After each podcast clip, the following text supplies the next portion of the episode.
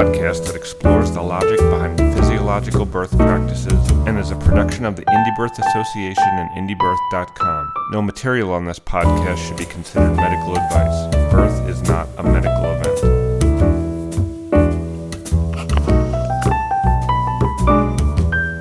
All right, hi everybody. Welcome to Well Actually, a podcast with me, Margot Blackstone. I uh, am excited to have another guest on today, and this is one I'm especially excited about. Talking about something we have not talked about on the podcast yet, which is sort of surprising. So, I'm going to introduce you to Lisa Hendrickson Jack. Thank you for being here today with me. Thank you for having me. I'm excited to be here. Yeah, I'll uh, I'll tell them a little bit about you before we hop in. Um, Lisa is the author of The Fifth Vital Sign, master your cycles and optimize your fertility. And I have a copy of the book sitting here next to me, which I have very much enjoyed reading in the last week or so. And Lisa is a certified fertility awareness educator and holistic reproductive health practitioner who teaches women to chart their menstrual cycles for natural birth control, conception, and monitoring overall health. In her new book, The Fifth Vital Sign, Lisa debunks the myth that regular ovulation is only important when you want children by recognizing the menstrual cycle as a vital sign. Drawing heavily from the current scientific literature, Lisa presents an evidence based approach to fertility awareness and menstrual cycle optimization. She hosts the Fertility Friday podcast, a weekly radio show devoted to helping women connect to their vital sign by uncovering the connection between menstrual cycle health, fertility, and overall health. So, pretty much, you're a rock star, huh? it all. Thank you. When you're listening to your own bio, it sounds like a huge mouthful. yeah, I'm sure. Um, yeah, I'm super pumped. Uh, Maryn and I got the request from you to maybe hop on and talk about these amazingly important topics, and I jumped at the chance. Um, I have been at least loosely following you for as long as you've been doing the podcast. Wow. Yeah. and uh, and fertility awareness was kind of the way that I actually got into midwifery and all things like holistic health. It was my entry point. So so I'm really excited to have you here. You're a wealth of knowledge and I can't wait to see what we talk about. I love that. I love that it was your entryway into into midwifery. As you can imagine, at some point I considered if that would be the career path for me. I bet. It all it all connects. Um so, yeah, I guess to start off, I wanted to see if you could sum up for us this idea that's the central sort of tenet of the book, which is that ovulation and healthy cycles should be regarded as a vital sign. And if you can just talk a little bit about what that means. Obviously, you talk about it for you know almost 600 pages as well in your book, but yeah. Yes, absolutely. Uh, I think really and truly it's tr- trying to get at a lot of the myths that we're taught about our bodies and to correct some information and just in general to have us start thinking about our menstrual cycles as an important part of our physiology as a biological woman with a menstrual cycle. And so the it's it's almost like a direct challenge to the current medical paradigm and you'll notice I spend a lot of time in the book talking about birth control because it kind of gives us the sense of what happens when we suppress our cycles. Uh, but essentially, the current myth or paradigm around the menstrual cycle, it, it suggests that, that really it's only important for us to ovulate and have menstrual cycles when we're trying to have babies. And outside of that small window of time in our lives when we're trying to build our families, the idea is that it doesn't really matter if we're cycling or not. And that idea really sets the stage for essentially a lifetime uh, on hormonal birth control where it's really common. And not to it's not to say that no one should use birth control or anything. It's just to open up the conversation. It sets the stage for women to be on birth control for a lifetime and to really just not really think about our menstrual cycles or that they're important. Okay. so in the book i'm arguing that the menstrual cycle is a vital sign because so in my case, I've been teaching women to chart their menstrual cycles for almost 20 years. And I've been charting my own menstrual cycles for about as long. And when you do that and you start to see the menstrual cycle, and literally track your like the total length your periods your cervical mucus production all these different things what happens is you start to see that a woman's health whether it's kind of day-to-day stress levels or day-to-day specific events or specific endocrine issues like thyroid disorders or um, other endocrine dysfunction or you know you can kind of list a number of different health issues, uh, what you start to notice is that the menstrual cycle is affected by these different factors and it changes in response to whatever's happening in your life. And essentially, your cycle is always reflecting back to you your overall health. And when you start to realize that and you and you start to realize that for example you know if a woman stops menstruating so if a woman stops ovulating and stops menstruating uh, a, an example of that is in the case of hypothalamic amenorrhea where you uh, you know, we typically think of the situation of an athlete who's over exercising, undernourished, so not getting enough energy uh, in to offset the deficit, or under a great deal amount of stress or a combination of those three factors who stops menstruating. In our culture we kind of recognize that as an issue. Uh, but typically the medical fields the way that it's addressed is often just to put a woman on birth control and what's interesting about the example of hypothalamic amenorrhea and the reason why i often refer to that when describing the menstrual cycle as a vital sign is because if a woman loses her period, it's a sign of a really big problem. Essentially, her body is, it does not, your, it's a combination of overexercise, undernutrition, stress, and essentially your body is stopping you from ovulating and stopping you from menstruating to conserve energy as a way to preserve your life because, uh, you know, our fertility is important for health, but overall, it's not necessary like for survival so if the, if your body's under a great deal of duress it will kind of shut that off as a way to uh, conserve energy. And pregnancy that could be like super dangerous for your health. Well, absolutely, because for instance, when a woman loses her period when she stops menstruating, her she rapidly begins to lose bone mass, and is you know the longer that it lasts, she's at a lifetime risk, greater risk of developing osteoporosis. Mm-hmm. And so, when you think about the menstrual cycle, typically we just think about it in respect to our ability to have children, obviously. We don't think about it in terms of our bone health or our breast health or um, just overall, even our, our heart health, or we don't think that it could be affecting all these different factors. But it does. And part of uh, one of the analogies that I that I use when I describe this is, you know, if I were to go to a car dealership and buy wanting to buy a car, I could choose to put in the AC or not. And if I put in the AC or if I don't put in the AC, the engine works the same because a car is a machine that human beings have created and these parts kind of are sold separately. But with regards to our menstrual cycle, we kind of had this idea like it doesn't really matter and it's not really integral for our health. But we're not machines and therefore um, if you can wrap your head around that, then we can recognize that the menstrual cycle is actually a central part of our physiology as women. Um, our menstrual cycle is how we produce hormones. We produce estrogen as we approach ovulation. We produce progesterone, you know, between our ovulation and our next period. And if you you know, if our period and our menstrual cycle and ovulation is how we're making hormones, and if we have hormone receptors all throughout our body, and if these uh, hormones and the receptors, if they can contribute to all kinds of different health concerns outside of our ability to reproduce, only then can we really recognize how important it is for women of re- reproductive age to have healthy menstrual cycles. Yeah, amazing. Um, and I was just going to add too, it's like not only are these things so, not only is our cycle so important for our overall health, as you so eloquently have just explained.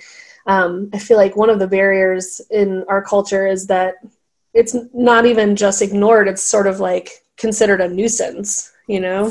Like especially i remember probably in my later teen years when they came out with like the first pill where you you know were allowed to skip the the sugar pills. Um, and you could only you know you only would have to get your period which as you talk about in the book isn't actually a period. Um, four times a year. Was it seasonal or something? Was yeah. maybe the name of it? And I remember thinking like, oh man, that'd be so fantastic as you know, like a gymnast who, and I totally was someone who was an over exerciser who lost my cycle for a while in my teen years. Um, yeah, so it's just so amazing that we have we have a long way to go, I guess. well, and what's really interesting about you know just the concept of um, us being at a place now where the pill producers are making pills and suggesting that we you know don't need periods and all of that. Uh, when the pill was first developed the initial design didn't have a withdrawal bleed. And uh, when i was researching for the book it was the stories it's kind of interesting. So it's hard i think for a modern woman in you know 2019 as we're recording this uh, to think about what it would have been like in the 50s for women and so as I'm as I was reading, you know, these doctors, some of these doctors were really trying to to help women sort out their fertility because, um, you know, there imagine a woman. There was an example of a woman in one of the books that I was reading who was 30 years old. She already had eight children. She didn't want to have any more, and her option was a hysterectomy. Really, the, the doctors, from a medical standpoint, they didn't really have a lot of options for women. And so that was part of the motivation, um, just to give women some power in their ability to, to make decisions. So when they first the first iteration of the pill, there was no withdrawal bleed. And so, and it was interesting because some of the women that they were testing this on had been trying to get pregnant. So it was almost as though they were trying to kind of restart their cycles. So you would have these women, they would take this pill and then they would stop getting their periods and in, like literally thought that they were pregnant. And because there was no precedent for this because this is like the late 50s um, there had been no pill. And so before that your period just came and there was no way to stop it really unless you were actually ill. Um, or went through menopause or were breastfeeding etc uh, yeah, no matter what the doctors tried to explain to them, and it, they couldn't. They like when the women realized that they weren't pregnant. Many of these women actually were devastated because they were trying to get pregnant. They wanted to be pregnant. So, um, so then that's what when the pill was designed. That kind of those series of events led to adding in the withdrawal bleed. Mm-hmm. And so now there's a lot of different articles. I'm sure you've kind of heard the buzz around it. So it's almost like now, like the drug companies are admitting that you know we don't really need to have the, the pill bleed because it's not a period. So now they're kind of embracing it because it isn't a period it's a withdrawal bleed. Um, i mean i think most women realize that just the thought of not actually bleeding for years on end feels kind of like it just doesn't feel right. It doesn't sit right i think with most women. I mean from like yeah periods are considered and talked about negatively and a hassle. But i think on some level for most of us when you hear like so I'm just going to never bleed. it kind of feels a little weird. So I don't know how I feel about the idea of totally getting rid of the withdrawal bleed entirely. I, I honestly don't necessarily feel mm-hmm. comfortable with that. But I can recognize that it's not a period, and technically, it's not actually technically it's not medically necessary from the, that standpoint. Right. Yeah, that was one of the most fast. I think that was the part I dog eared the most. the, the history of the pill stuff um, and that yeah, that the fake menstrual bleed was added to make it like a more palatable option for yeah. women. Yeah, that's so fascinating. Well, and what's interesting about it as well is that the fake menstrual bleed was intended to make women think that they were still getting their period. So right. from the beginning, it, it, there was never there was never like a, a, a, proper discussion about how okay it's not your period you know this pill is suppressing ovulation so it's preventing you from ovulating and it's you know it's also thinning out your endometrial lining and um, you know filling your cervix with a thick mucus plug to prevent like so there's these three main ways that it's preventing you from getting pregnant but by you know make no mistake you're not actually having a cycle anymore and so that was the that conversation never happened. So to this day you know the majority of women on the pill believe that they get their period and they believe that the pill regulates their period and all that kind of stuff. Um, what they don't realize is because the pill is suppressing ovulation and est- the estrogen and progestins in the pill are not the same as the hormones we create because you can't patent those we have to make money, right? In order and legitimately, in order to make money, they have to change the chemical structure of these hormones so that they can own them and sell them. Right. and so, you know, you're we we just talked about how in order to make hormones, our main ovarian hormones, we have to ovulate, and that's why the menstrual cycle is important for health.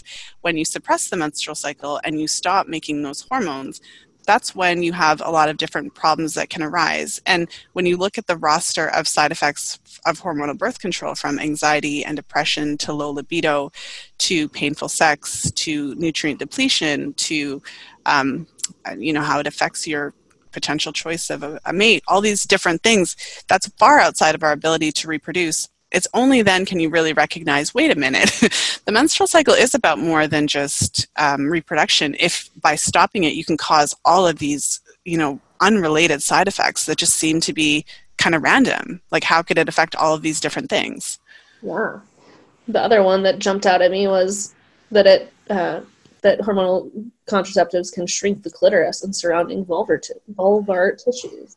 Yeah. Yeah, there's that.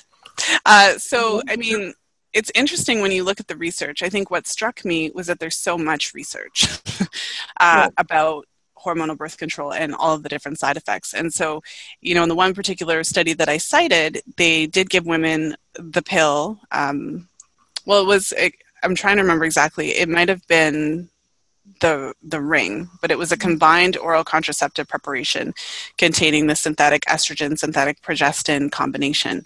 And all of the study participants that they looked at experienced clitoral shrinkage. And the so the actual clitoris shrunk by an average of 20% that's an average. So that means some women had more and less. Yeah. And they also looked at the vulvar tissues. So, in particular, the opening of, like the vaginal opening itself, in particular, uh, was thinner. Mm-hmm. And and that, you know, based on what the uh, the information in the study, I mean, one of the side effects and the word side effect almost implies that some women would experience it and some women don't. So there's certain effects that mm-hmm. happen on birth control, certain physiological changes that happen to all women.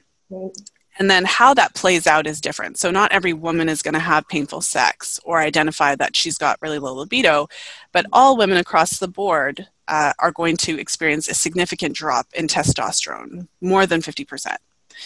And so these changes to your physical, you know, vulvar tissues, clitoris, vaginal opening are related to the drop in testosterone because these tissues are very sensitive to the hormones that we produce. Um, and so, I mean, yeah, it's it's it's pretty ter- terrifying but then again, I mean, there's a running joke that one of the reasons why the pill is so effective is because you don't want sex anymore. Now, every woman doesn't have that experience to the same degree. You know, if you if you talk to a lot of different women, but you, you talk to quite a bit of women and you realize that this low libido thing is quite common. A lot of women talk about that. How either they, you know, and this the scary part is that a lot of women start on the pill when they're 15 or 14 and i know when yep. i was 14 i wasn't really aware of what my libido was like yet. And so then it sets the stage for women having low libido and not knowing that it's low and thinking they just don't really like sex that much. And at some point when they come off of it in the future surprise like whoa i actually do have a sex drive. And that's a really common response you hear from a lot of women. Yeah it's amazing uh, the other thing I found really fascinating and I was reminded of as you were talking is this other piece of like, you know, not just how it affects us physiologically, but like out in the world, like you had said, um, you know, it affects the way that we interact with potential mates, or the example you gave of um, the women who work in strip clubs and making more money when they're um, actually having a regular cycle as opposed to being on hormonal contraceptives. I thought was just so interesting because I'm sure there's a million other, even more subtle ways, you know, that it plays out beyond those examples that, um, you know, when we think about just is really astounding. And I think terrifying is a good word too. Yes, I would. I would definitely agree. I mean, so I've. I think a lot of us have heard that idea and potentially read an article or something like that about how you know the pill could potentially affect mate choice, and a lot of women when they're coming off the pill are scared. You know, am I gonna, you know, hate the, the way my partner smells now? Things like that. So when I looked into it, I I didn't really anticipate how much research there was. That was another, this is a theme but there's an entire field of environmental biology essentially that is looking into this. And so the technical term is the major histocompatibility complex. And basically, our the way that our genetics are is reflected so our genes it's reflected in the way that we smell to others so there's two parts of it one is how i perceive my partner's scent and another one is how I actually smell to my partner. Right. And so, um, so part of it is within your ability, but then part of it's out of your control because how people perceive you is out of your control. And so, what was interesting is that they've done studies, and so there's different you know ways they've looked at it. They've done t- t-shirt studies where they'll have people wear t-shirts, and then have women kind of pick the ones that they smell that they prefer, and then they'll have other studies where you know they'll have women choose based on the actual physical features of the person. And so it's kind of controversial because these studies are very gendered. So it's often it's not always man woman but it's often man woman. Right. So i just put that out there because when i'm speaking about it i just want to know want you know the listeners to know that i'm relaying the information not necessarily making uh, judgments around gender. But what the studies show, uh, the truth is stranger than fiction, is that when you're taking hormonal birth control, you're more likely to be attracted to a, a partner based on their scent who is more similar to you from a genetic standpoint. And again, controversial controversial thing to talk about because there are studies that would suggest that if you are more similar genetically, you are potentially more likely to have difficulties um, getting yeah. pregnant from a statistical standpoint, you know, right. uh, and then also women who were on uh, birth control were, were, more likely. So there were these. It's kind of strange. There were these studies where they would feminize the faces of men, and you could see the pictures of the men in the studies. Like they would actually do things to make their faces look more feminine, and so women were more likely to choose men that just had more feminine um, characteristics. So I'll just leave that there, and you can kind of interpret that how you will. But what it boils down to is that it's changing how we perceive scent, and that is one of the ways that we would naturally select a mate.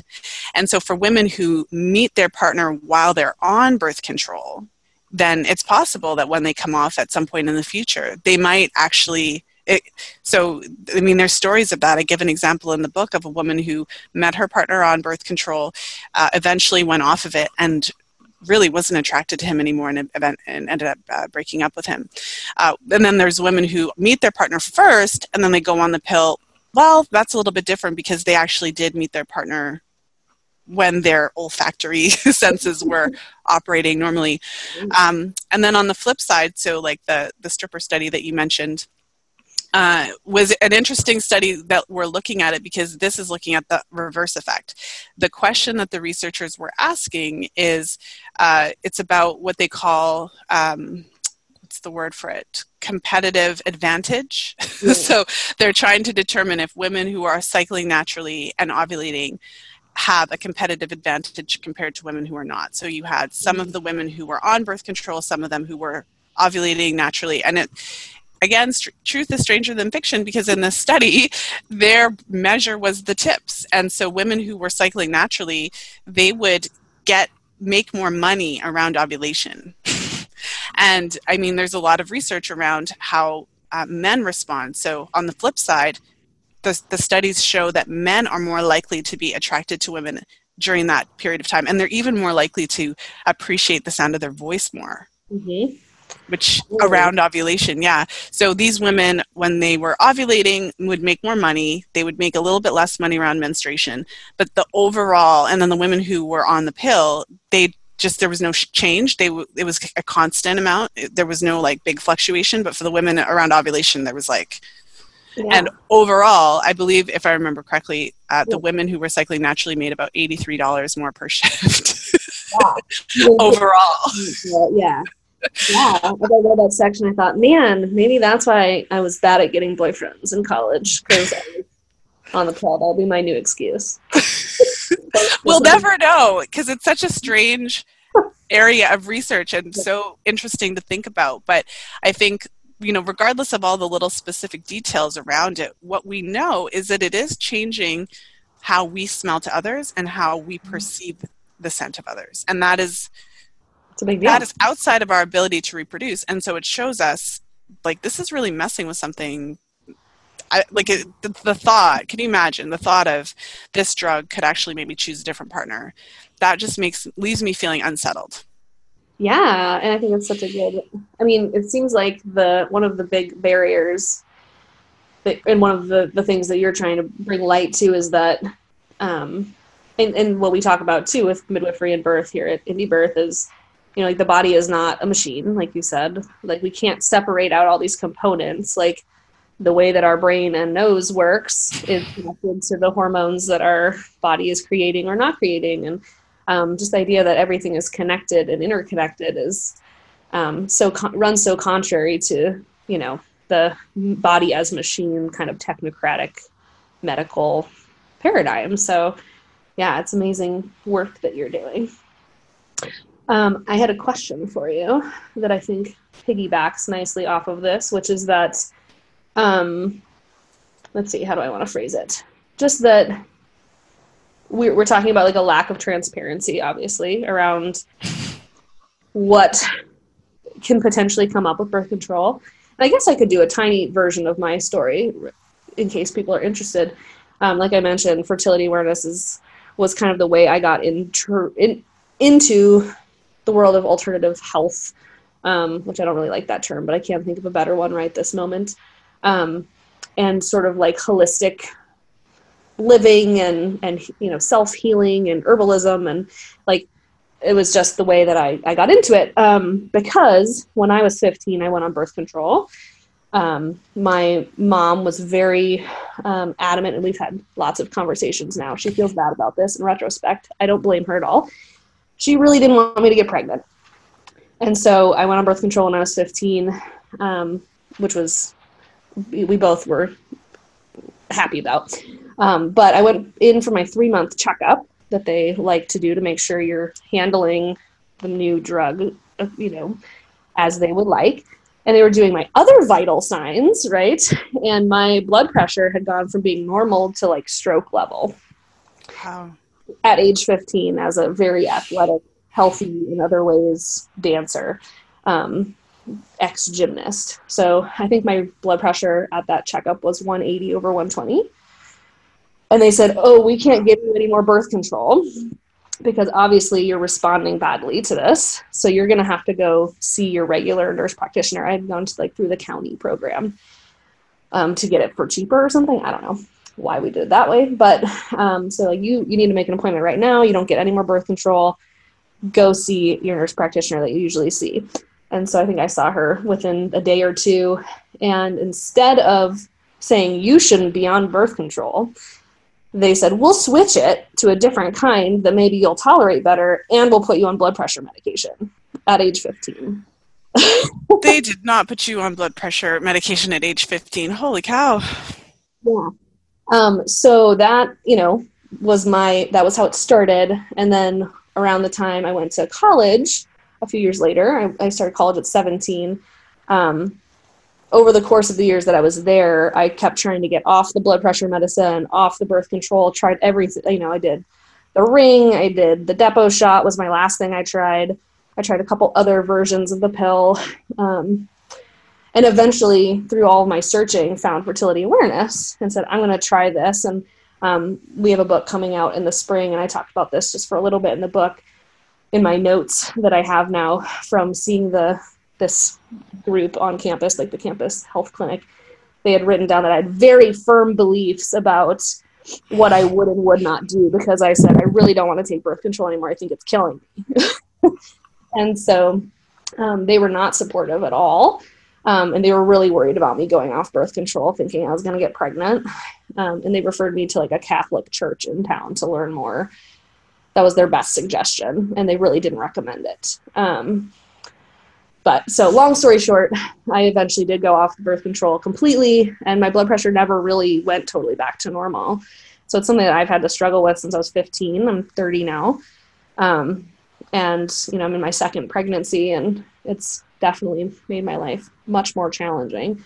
But on the other hand, I'm really grateful because it was the way that I started getting interested in like, how do I approach this in a different way? And, learning about herbs to help my blood pressure and, and all of those things. So that was my long, short version of the story um, and leads into the question about this lack of transparency. So, like, how do you, I'm, just, I'm sure you think about this more than I do. Um, what are your thoughts around like how do we get providers to be more transparent?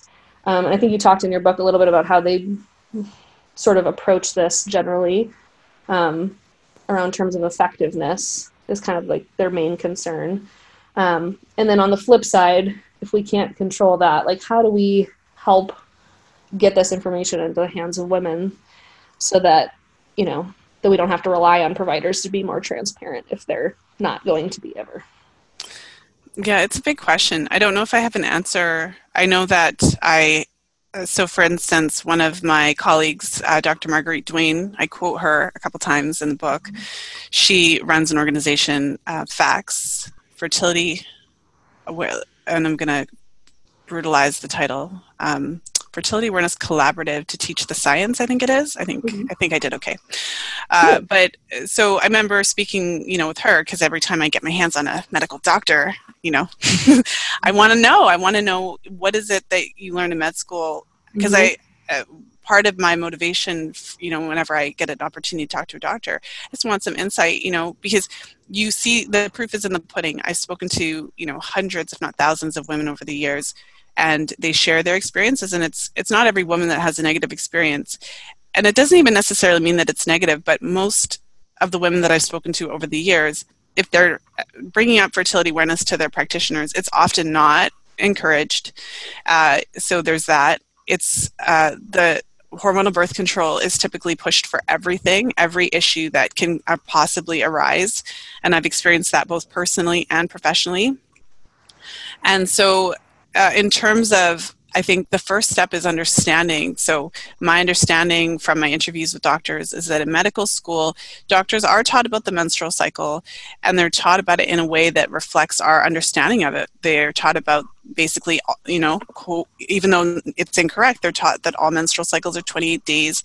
Ovulation always happens on day 14. And basically, any change or deviation from that uh, then all they learn about all the different pathologies but essentially you know the solution to the pathology is the hormonal birth control for basically all of them.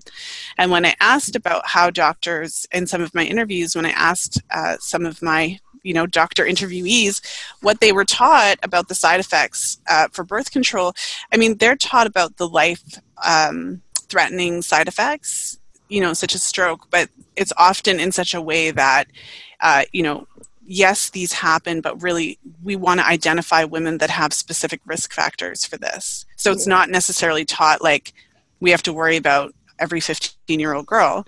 It's more like if you, she's over 35 and if she smokes or if she has a you know blood clot disorder or whatever then she's at increased risk. So we want to identify her. And then the, the solution is to put her on a different type of birth control. So to know how to prescribe so that you know maybe she should be on this type or maybe she shouldn't be on like maybe she needs to be on a type that doesn't contain estrogen but it's again it's not from the perspective that I'm coming from, which is that the menstrual cycle is a normal and natural, healthy part of being a woman. It's a sign of health. It's a vital sign that we can monitor.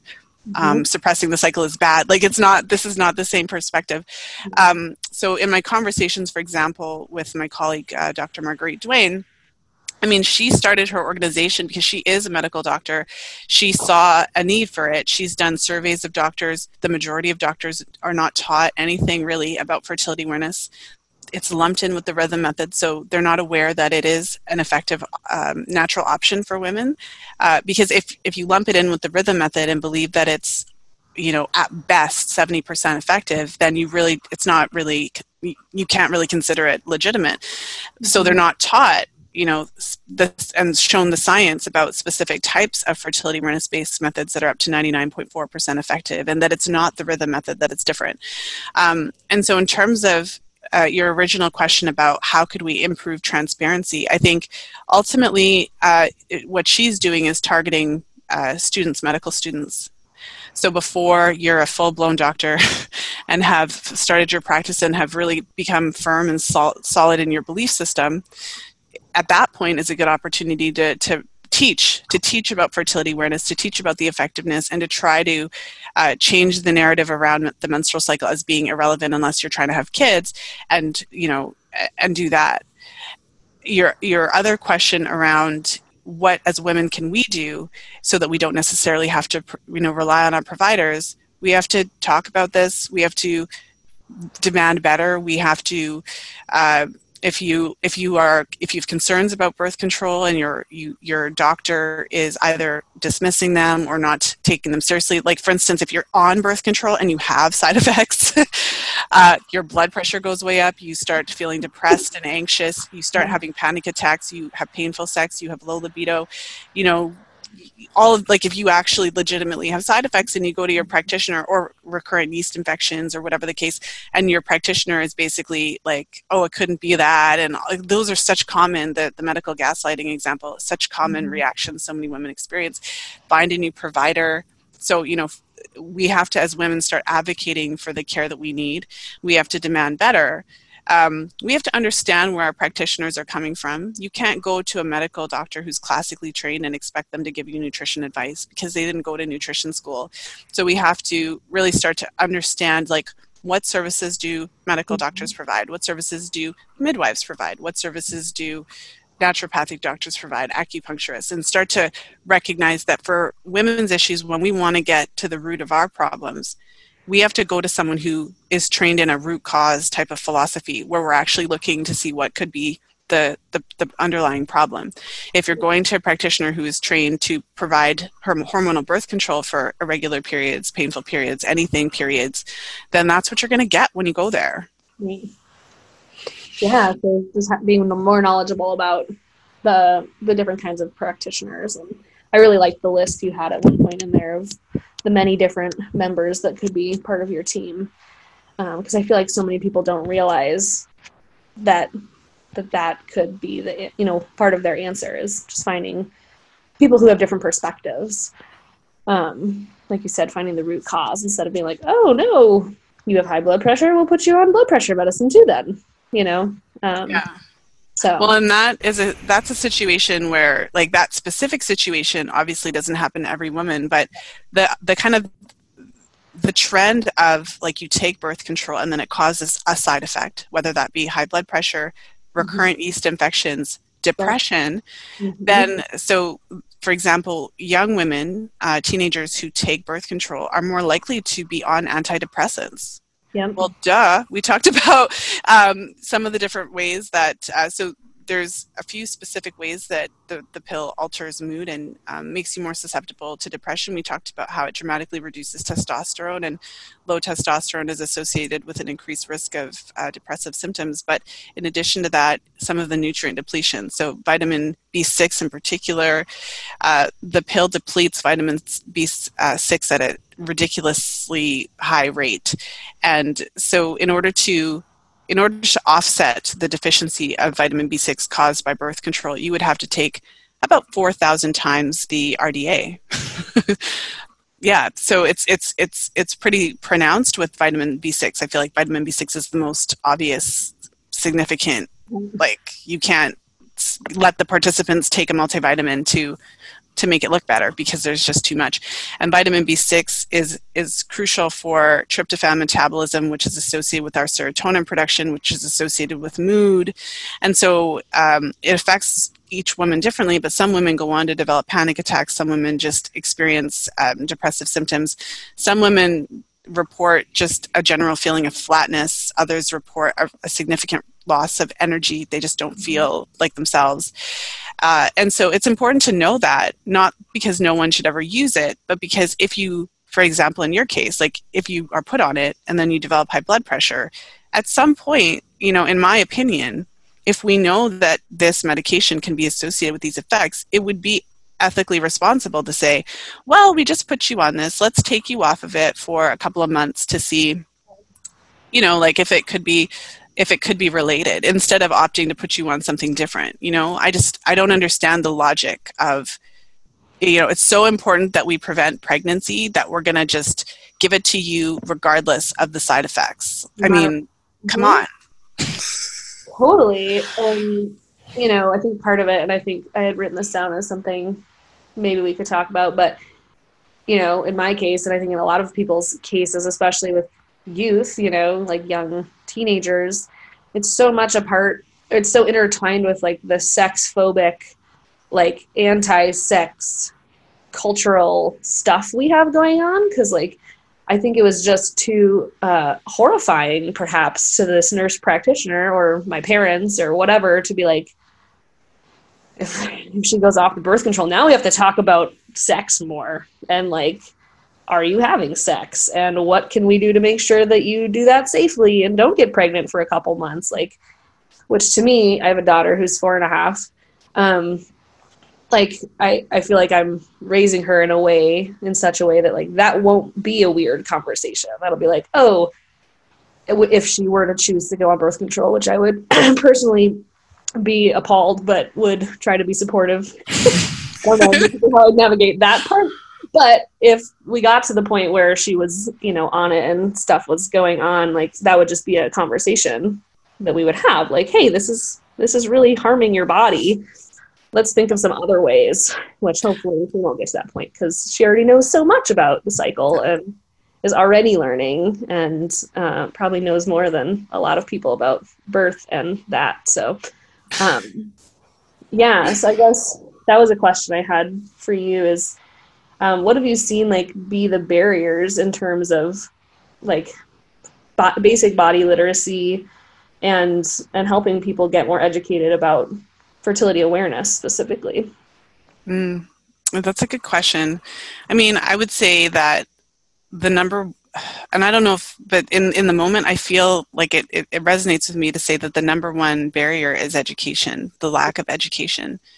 And it's it's what you mentioned this the discomfort around talking about it fully actually talking about it a friend of mine, I was having an interesting conversation with um, one of my best friends last night. We talked for a really long time and talked about a bunch of different stuff. But one of the things that came up, because I'd never thought about it this way. So we were talking about back in junior high, the sex ed that we got. And she's like, she said to me, she's like, you know, I had a lot of guy friends. So we, you know, basically they learn how to ejaculate. Um, and we learn that we need to be really scared about getting pregnant.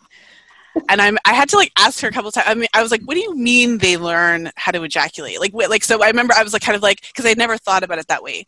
But yeah. in their sex ed class, they're taught about wet dreams, and they're taught about um, you know this whole situation of having erections in right. class because anyone who went through junior high knows that that phase um, of puberty when the boys start to have to like actively figure out how they're going to hide their erections in class.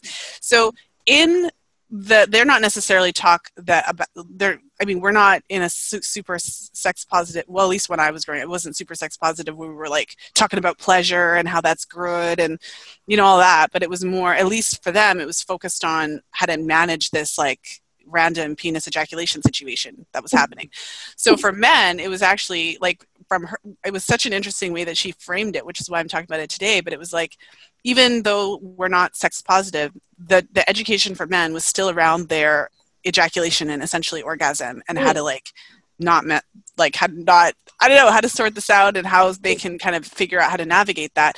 The conversation about orgasm and pleasure is 100% absent in the you know so even though it could be better for the boys it's completely absent for the girls and the focus is literally on this random tear like you for most of the women that i've spoken to and for myself as well i was taught that you know pregnancy can happen on any day of the cycle. There's no safe days. And i left that conversation as a young woman terrified that yep if I ever had sex with another human being, 100% guaranteed I would be pregnant that day, probably right. within the hour. oh, yeah. So pregnant, right? And so that really changed it when you when we're and, and and we weren't really taught why. We were given that general, you know, understanding of sperm and egg, but honestly, compared to you know you read the book. So compared to what like actually happens, we are given a, a 1% barely window into what's going on. And so the fact that we're not told why, we're just told that you can get pregnant every day, but you're not really told why, it leaves it as a mystery and therefore it, it predisposes us to just be afraid. We're not connected to it. We're, we don't understand it. Uh, we're terrified of it. Uh, so, I mean, in terms of why we are not taught and why we don't know and why so many women email me and they say things like, I'm 35 years old, I am 42 years old, and I just learned about this and I'm furious. I mean, mm-hmm. I've had two kids and I didn't know. Like, you just like, you know, um, it's education really. And it, it baffles the mind. So when you actually start to think about it and you think about how this information isn't discussed and isn't part of the education system, and then you if you reflect back to what you did learn in high school and junior high like i learned a lot of detail about my eyes and my ears. Like biology class was i, I mean it was real. We learned yeah. about a lot of really significant complicated processes. And so the reason isn't there's a deeper reason why we're not taught this. And uh, the only way to uh, for me personally as you can tell i'm not waiting around for the you know government or the school system to decide this is important because obviously they haven't decided that it's important yet. The only way that women are going to learn about this and have the opportunity of it is by talking about it which is and by um, as women us kind of standing together and demanding this to be taught and demanding for our daughters and our sons to, to deserve better because it's not just women that need to be taught. Right. Because that doesn't make any sense because a lot of men go on to, I don't know, date and marry women and have children with them. So I think it's important for all of us to know. I agree. Um, I've been invited to do some guest speaking um, pretty regularly here in my area with junior high and high schoolers and college students too. Um, and I always like to at least spend a few minutes on this topic, and usually it's enough to like perk people's ears up and hopefully send them down a rabbit hole. But I've been wanting for a long time to um, to figure out how to offer some free community education um, and get people excited about it. I feel like that's one of the barriers that I've seen is just like getting people to think that it's applicable to them once they do realize it's applicable to them, people get really super nerdy about it. And I have two people right now who are like, I'm next in line for the book. Like, bring it on. Um, you know, so I feel like people get really gung ho once they once they get going. And like you said, like they they're usually furious that they weren't taught this. And um, and so I think there is a shift happening, but it's definitely on my list of things to brainstorm how to how to make that shift happen faster where I live because yeah, girls and women, def- and all of us and men deserve so much better. Yeah. Um, okay, I have one last piece I want to get to, make sure we get to before we have to wrap up, and that was um, just kind of the topic of using fertility awareness. So I guess I can frame the question a little bit. Um, in my work as a midwife, uh, I'm I'm doing home births. These are people who are already on the crunchy spectrum, I guess could call it. Um, but even then, I'd say I don't know if I had to put a percentage on it, but not a huge amount of them are really familiar with fertility awareness. Some of, most of them have maybe heard about it, um, but most of them were not practicing it before getting pregnant. And so I'm someone who did practice it, let's see, four years or so before getting pregnant. Um, and so I feel really confident, and I have felt confident avoiding pregnancy when I wanted to um, during my postpartum breastfeeding two year journey. I think I got my cycle back at 13 months postpartum. But a lot of the women that I work with, um, you know, they don't have that frame of reference from before pregnancy. And um, so I'm just curious what kind of, uh, and obviously we, we don't have enough time to really cover it all. So I guess my first plug would be maybe making an appointment with you to talk about this would be high on the list of advice to give, but just like a basic conversation about is that something that's doable? Have you seen that work well for people? Um, I have a few clients who are having babies really close together right now because they were kind of winging it. Um, they weren't practicing fertility awareness. Um, but you know, they kind of went into it without a plan and, and they're happy about it. But I would really love to feel um, like I could resource people better in terms of, yeah, using hmm. fertility awareness. Well, I mean, you highlight a really important point, which is that it is different. Uh, first of all, postpartum is a different type of it's a, it's the same logistical charting, but it is different than charting. You know, when you're cycling naturally normally. So when a woman is cycling, I mean, if we take you through the menstrual cycle, the first day of your cycle is the first day of your period, the first day where you have flow, and then as your period, you know, uh, stops, as your period comes to an end, you typically have a couple of days before you start to see your cervical mucus.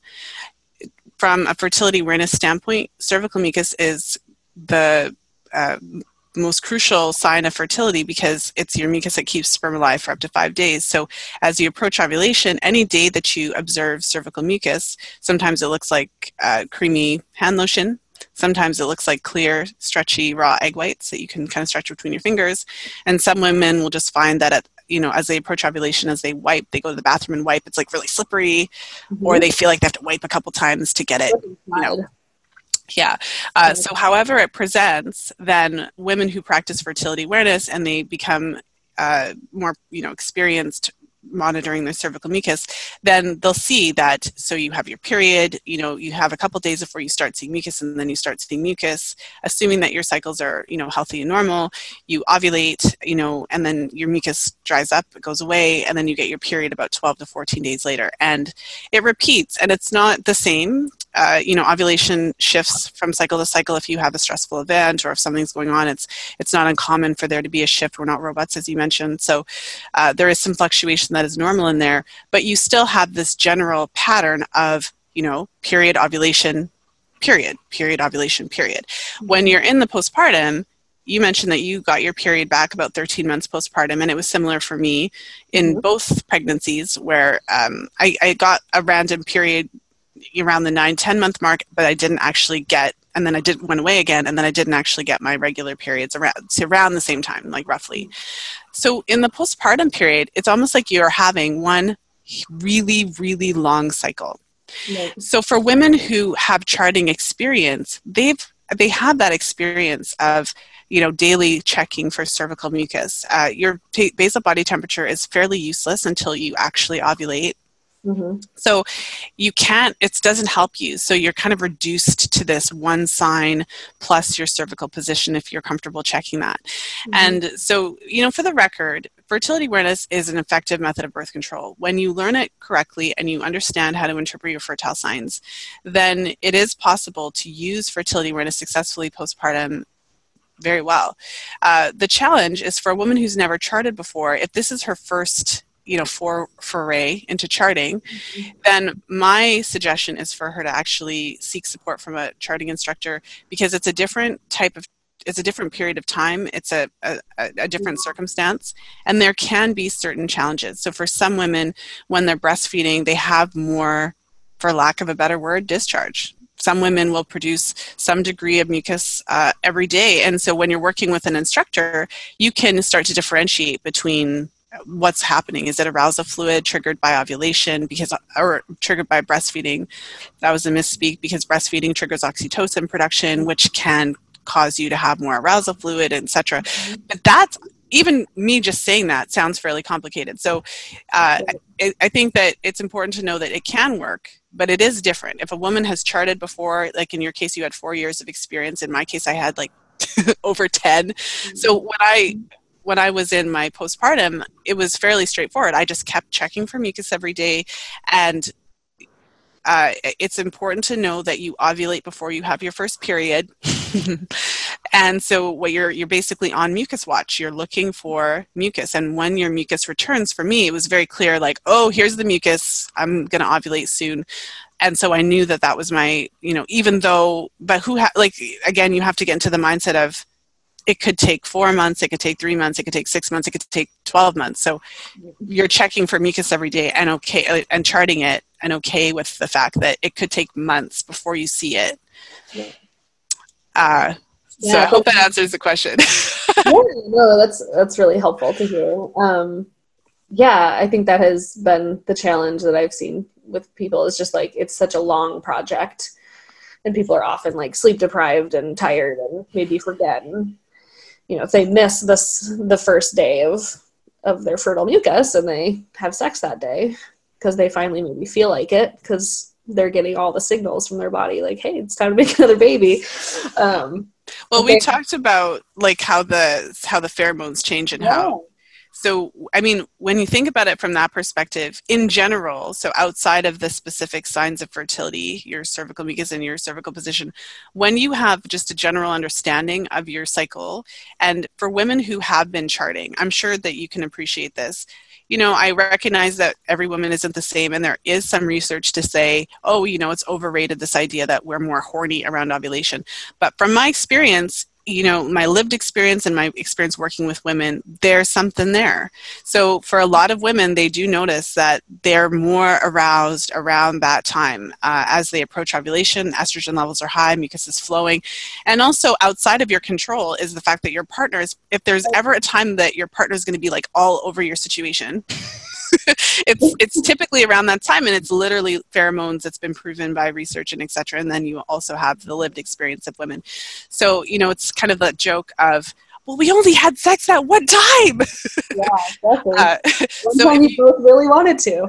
yeah, and, w- and if you're aware of that, so that's another level of awareness that can happen as you chart your cycles. So for me, I'm aware of it when I am in that stage. Not only do I have the physical, you know, the mucus observations, I am aware that my I'm aware of the fluctuations in my levels of arousal, for example. So for me, having that like, oh man, I really want it. Where's my like oh, okay, let me check for mucus. Like, you know what I mean? Like you kind of have this additional understanding of your body. Yep. That's what I was going to share was that I feel like that's that was really helpful to me in my postpartum time was because I can't say that I probably checked my mucus every day, but I also was in one of those like, well, if I got pregnant, then okay, you know, kind of places. But um, yeah, it was more like I was I was relying on some of that inner wisdom that I had developed over the four years of observing how my mood felt and how my yeah level of arousal felt and that sort of thing beyond just the the three the three phones, which are great and people need to know about those too. But it's cool to notice those other those other pieces.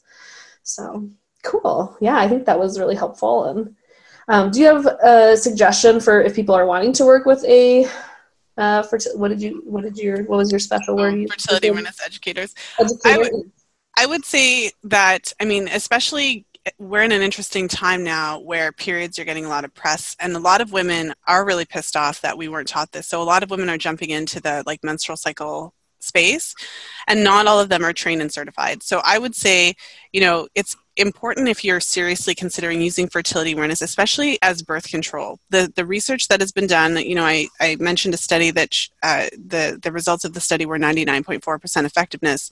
They were looking at the symptothermal method, meaning they were looking at the combination of cervical mucus, cervical position observations, plus uh, basal body temperature.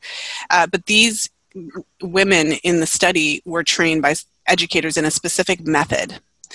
And so when you're working with someone who's been certified and trained, in my, so for instance, in my experience, in my training, and I went through training on two separate occasions, but in my training, uh, what I learned, and just like any other profession, so you don't see a doctor who's basically had an illness once and then they're a doctor.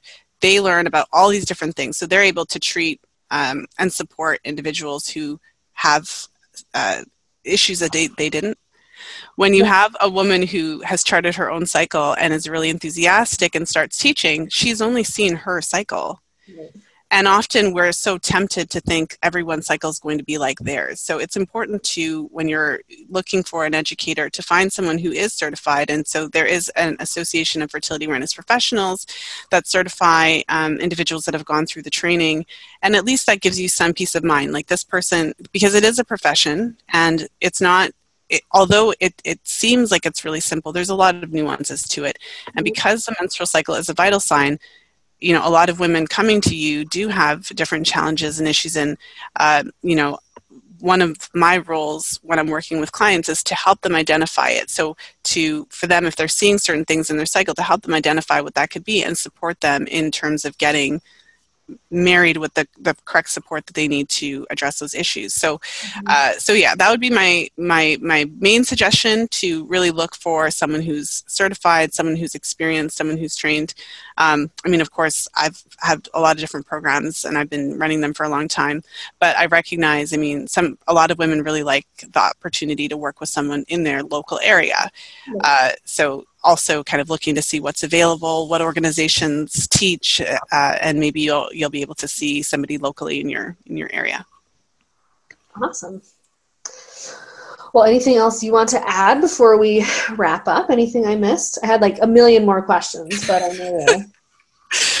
Uh, well, this was a lot of fun. Um, I, I, really liked your questions. This was a really nice conversation, and I would invite the listeners. I mean, if you are, if you enjoyed this conversation, if you are interested more to learn about the vital sign aspect, you can actually get the first chapter of the Fifth Vital Sign for free over at thefifthvitalsignbook.com. Mm-hmm. And otherwise, you know, if you really want to nerd out with me, um, over a thousand research citations. Like I said, I was really fascinated by the research and one of the one of my goals with the book because i'm i feel generally just you know i feel the collective pissed offness about not being educated about these things. And so for me i didn't want to create like a fluff piece of oh lisa's opinion is this I wanted to try to make some of that research more accessible uh, because you know who has time to go through 2000 research studies and compose of like you know i wanted to create that resource so that we can kind of elevate our own understanding and our knowledge of these issues as women so that we can feel more empowered when we're going into our doctor's office feel like when we choose fertility awareness and the doctor saying it's not effective at least you can have a solid resource and feel more confident in the fact that no no no there is research that shows that you know this method is effective it kind of goes back to the idea that as women what you were mentioning like we want to we're uncomfortable talking about it uh, it's almost as though they think if they tell us about it that either it's too complicated for us yeah. or we won't be able to do it right so in all of the years that i've taught women to chart their cycles I recognize that not every woman is going to want to use fertility awareness for birth control. It's not the right method for everybody. But for the women who want it, like you and me, the women who chose it, who it really resonated with us, we're motivated and we're really smart. And at the end of the day, even though it's there's nuances and there's lots of complexities, every woman that I've worked with, she really starts to get it by the second cycle. You know, yeah. if I'm working with a client, by the time we're in cycle two together, cycle three together, they still have questions and they still have little concerns around, you know, some of the health aspects. But ultimately, the charting, we get it. We're smart. We can do it. we got this. So if you're motivated and if you want to do it, you can do it, and it is effective. Yeah, that's amazing. Feel that's an amazing spot to to end on. Um, because that was certainly one of the things I wanted to get to too. Was just the idea that you know I think that that's one of the barriers is that the the system, I guess, if we're gonna Women are too stupid to do it. Yeah. We can't tell them. We need to pat them on the head and be like, "No, you need to take this pill because, you know, this would involve you, you know, writing things down and like observing things and your brain being a scientist, you know." Yeah. And it's not rocket science, literally. And the great thing too, as you've experienced with mm-hmm. all of your charting experience, is that it is a cycle. and so it does continue happening. And uh, what I always say is you can't predict ovulation because we're not robots and it doesn't always happen on the same day of the cycle. But you start to get a sense of, you know, I have my period and then, you know, I start seeing cervical mucus and I tend to have cervical mucus for a certain number of days before I ovulate. Mm-hmm. And then my mm-hmm. period usually comes a certain number of days after that. So it's a cycle. So mm-hmm. you get to practice cycle after cycle after cycle after cycle and develop those skills and gain that confidence. And here I am, you know, almost 20 years in, and I have never had an unplanned pregnancy. My two boys were highly planned, like outrageously planned. so, That's awesome. Um, and then your website is fertilityfriday.com, right? For people to go look at? Yes. And then if anyone wants to tune into the podcast, whatever your favorite podcast player is, if you type in Fertility Friday and search for it, I will pop up. You have like over 200 episodes. yeah, where I'm almost I'm I'm about to. This week I released 249, but next week I released 250. So it's we're we're at 250, which is a lot of episodes. A lot of good content, and then the book again is called The Fifth Vital Sign. You can get it on Amazon and also through your site. Is that right? Um, well, Amazon is the main the main yeah. venue, and then the ebook is available in different cool retailers. Perfect. Well, thank you so very much for joining me. This was really fun. Um, and for people listening, if you want to learn more about indie birth and haven't been to our website somehow, it's indiebirth.org. And uh, Maryn and I both have our own podcast. There's a huge podcast archive for you to check out. Um, and we both are available by email. You can email us at margo at indiebirth.org and maryn at indiebirth.org if you want to get in touch and if you have any questions or anything. So um, thanks so much for listening, and until next time.